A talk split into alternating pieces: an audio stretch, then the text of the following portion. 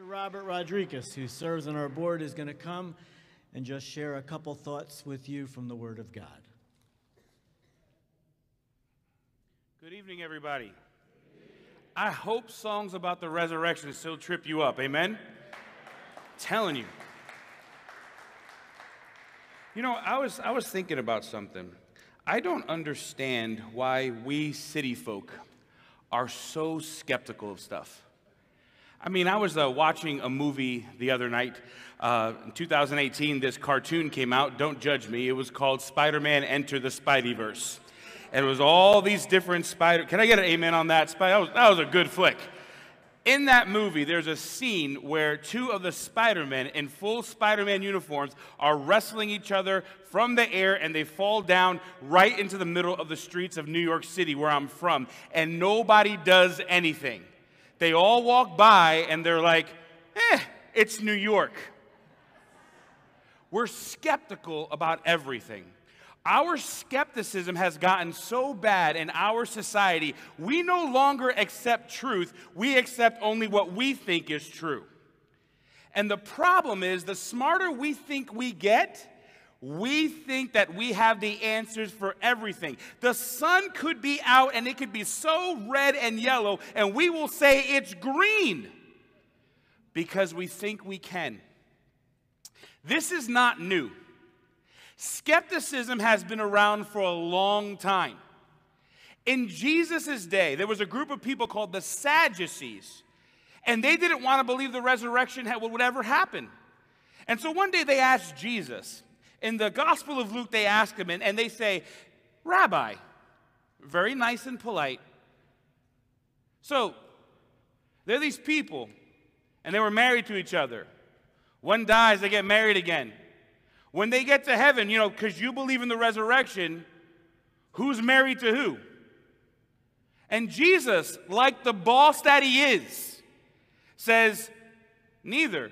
Well, it's not in the law of Moses. How in the world could this resurrection happen? And Jesus says something. He goes, Yeah, Moses talked about people coming back alive. Another word for that is resurrection.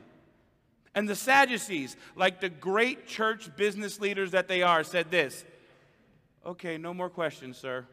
See you later. He shut them up. You know, our skepticism will only be silenced by the truth of the gospel of Jesus Christ. Paul writes about this in 1 Corinthians chapter 15, and I want to read a few things that he says. He says, Now I want to make clear to you, brothers and sisters, the gospel I preached to you, which you received and which you've taken your stand, and by which you are being saved, if you hold to the message I preached to you, unless you believed in vain. So, Paul, writing to this church in an urban setting, a lot like New York City, this, this city of Corinth, he tells them something towards the end of his letter to them. He tells them that he wants something to be clear.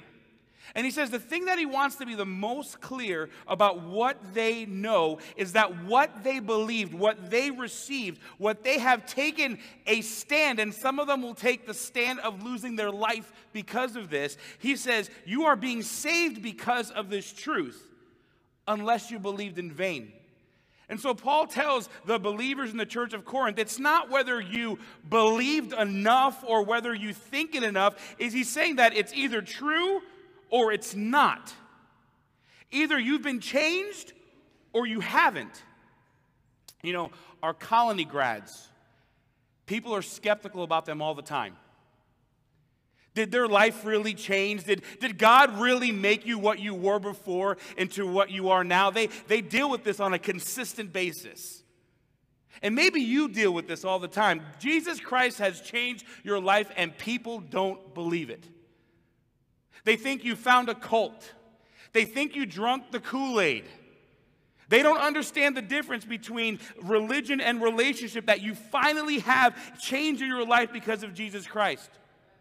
You know what's worse than that? You know what's worse than other people being skeptical about something? When we believe the lie of Satan and we are skeptical of what God is doing in our life, we psych ourselves out. And if anybody wanted to psych themselves out, we look at the Apostle Paul, and here's, here's what he says For I passed on to you as most important what I also received that Christ died for our sins.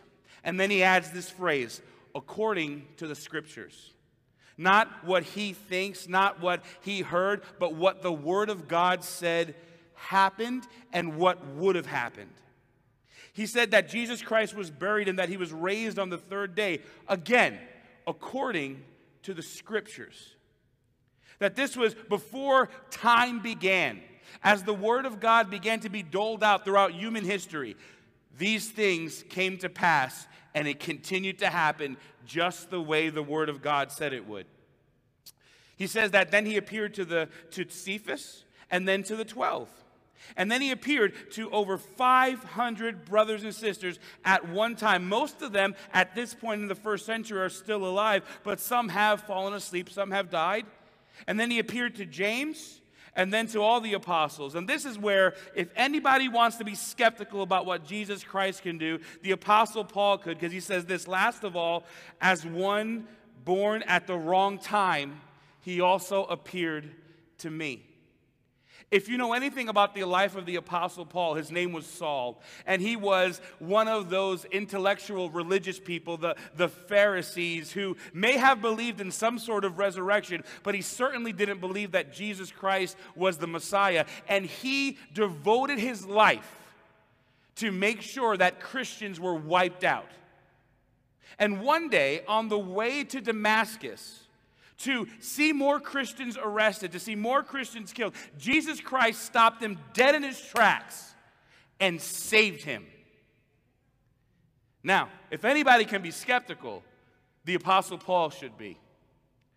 This gospel has been this message of skepticism for a very long time. Remember what Mary had to go through as a virgin who, who was with child, going to her family and friends and saying, I'm with child. Oh, Mary, you, you've known no man, I thought. What happened with you and Joseph? Oh, it's from the Holy Spirit.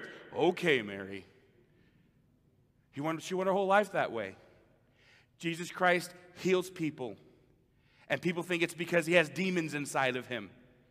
This gospel has been the source of skepticism for those who haven't believed for a very long time.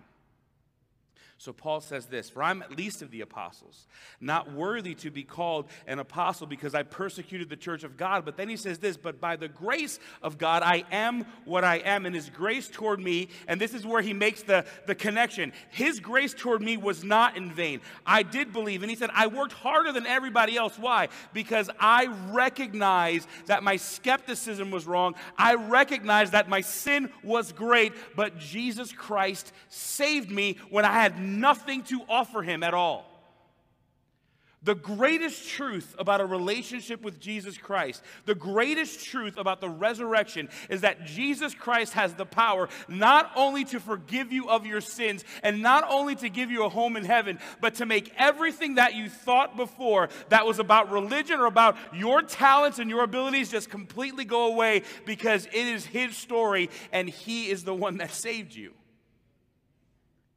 So, as we talk tonight about the resurrection, do you realize how important the resurrection is? It's not just some theological truth. It's not just something that we sing ditties over. This is real. And this is what the Apostle Paul says. Now, if Christ is proclaimed as raised from the dead, how can some of you say there is no resurrection from the dead? If there is no resurrection of the dead, then not even Christ has been raised. And if Christ has not been raised, then our proclamation is in vain, and so is your faith. Paul makes it clear if the resurrection doesn't happen, if this is not true, then Jesus Christ, who's the first of the resurrection, if he didn't rise again from the grave, we are in a lot of trouble. Paul puts it this way Moreover, we are found to be false witnesses about God because we've testified wrongly about God that he raised up Christ, who he did not raise up, if in fact the dead are not raised. For if the dead are not raised, not even Christ has been raised. And if Christ has not been raised, here's what he says Your faith is worthless. And all of us are still in our trespasses and our sins.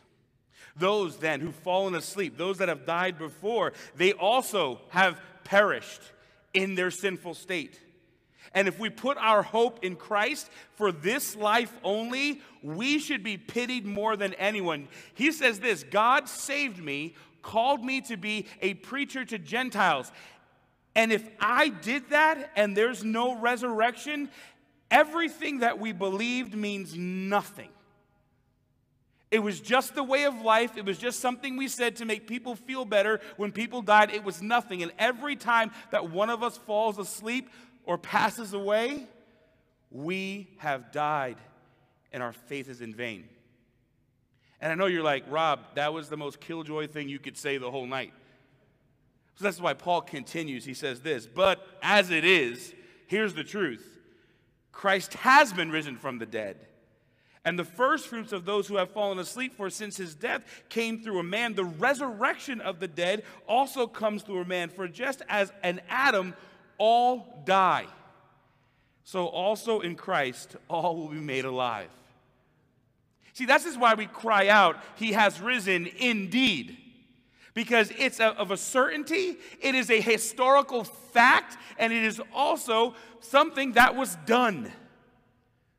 He bodily rose again to make sure that everybody knew that what happened made sense. Jesus Christ not only died for your sins, he rose again from the grave, which gives you eternal life. What do you do for an encore after that?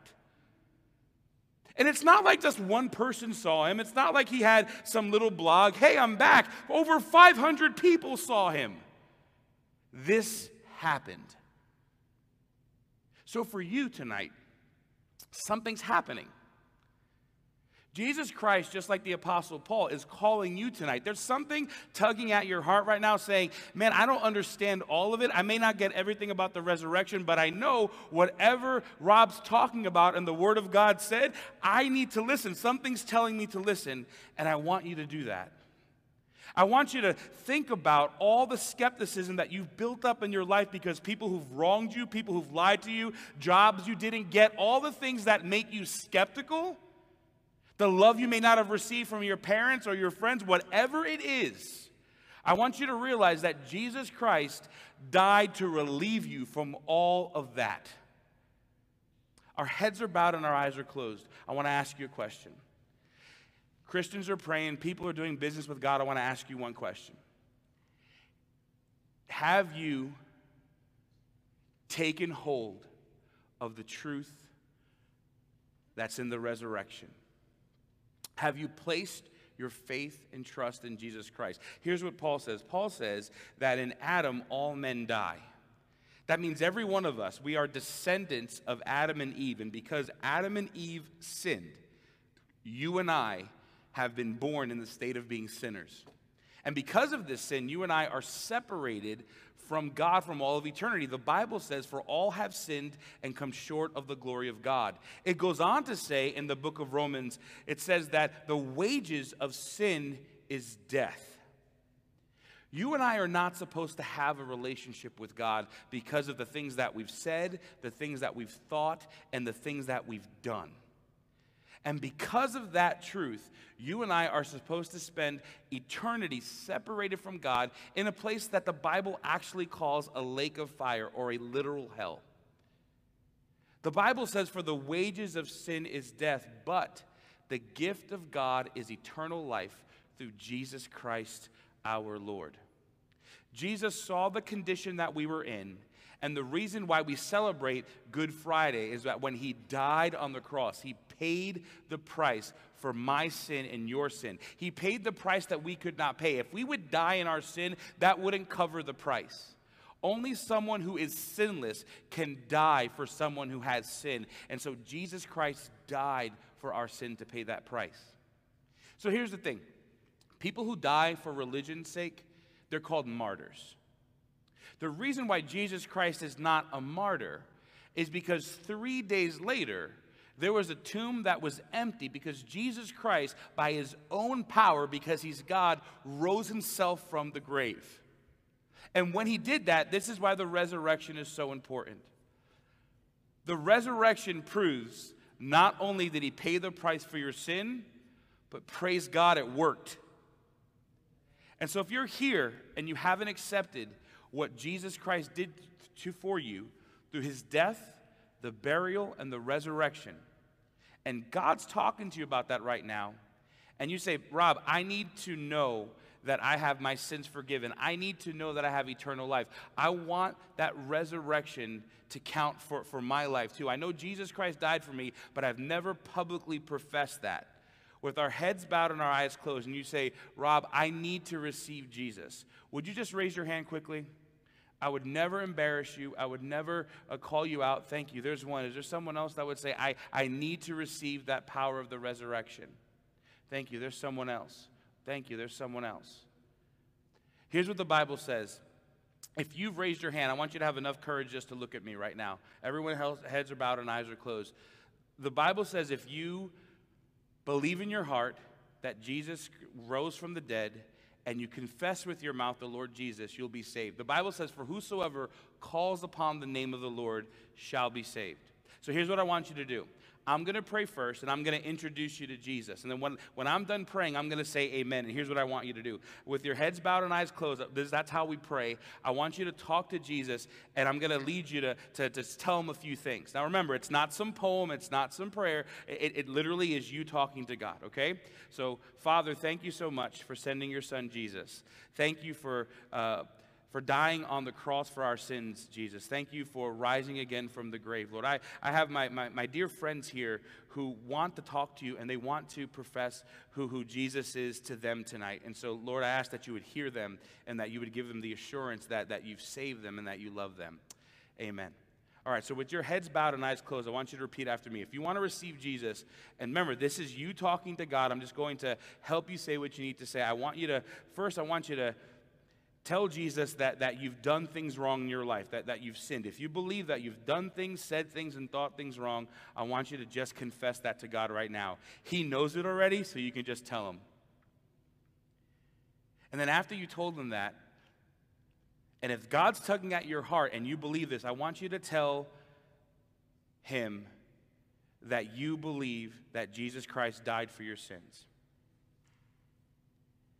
And then after you tell him that, if you believe this, I want you to say that you believe that Jesus Christ can save us from all of our sins that we did the, in the past, the present, and the future.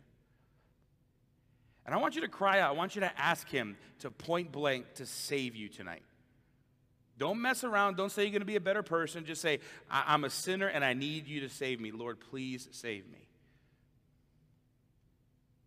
And I want you to do this, not just because it's polite, but I want you to think about the gravity of what you just did. I want you to thank Jesus for saving you. Now, if you did that, I want you to look back up at me. If you asked Jesus to save you, I want you to look back up at me.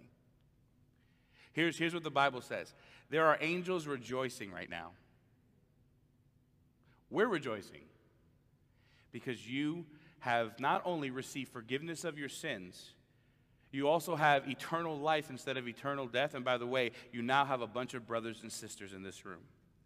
And so, what I, want, what I want us to do is, I want us all to pray together and thank God for saving these people tonight. Father, thank you for your word. Thank you for how it works. Thank you for uh, the, the truth of the gospel. Lord, I'm thankful for my dear brothers and sisters tonight, especially the new ones who just received Jesus. Lord, I pray that you would help them in their faith. Lord, I pray that they would tell the one that they came with, uh, who, who they know that knows Jesus, and that they would be helped in their Christian walk. Lord, I pray that they would reach out to us to see how we can help them in their journey. Lord, I thank you for what you've done in the midst of us tonight. Lord, thank you for the resurrection. Thank you for, for, for, not, for it not being real, but something that affects our life. Thank you so much for letting us be a part of your story. In the name of Jesus, amen. God bless you. Tonight, we're privileged to have a young man from the Colony of Mercy whose life has been transformed. And he's going to come tonight and share with you briefly what Jesus has done in his heart and life. Would you please make Tyson?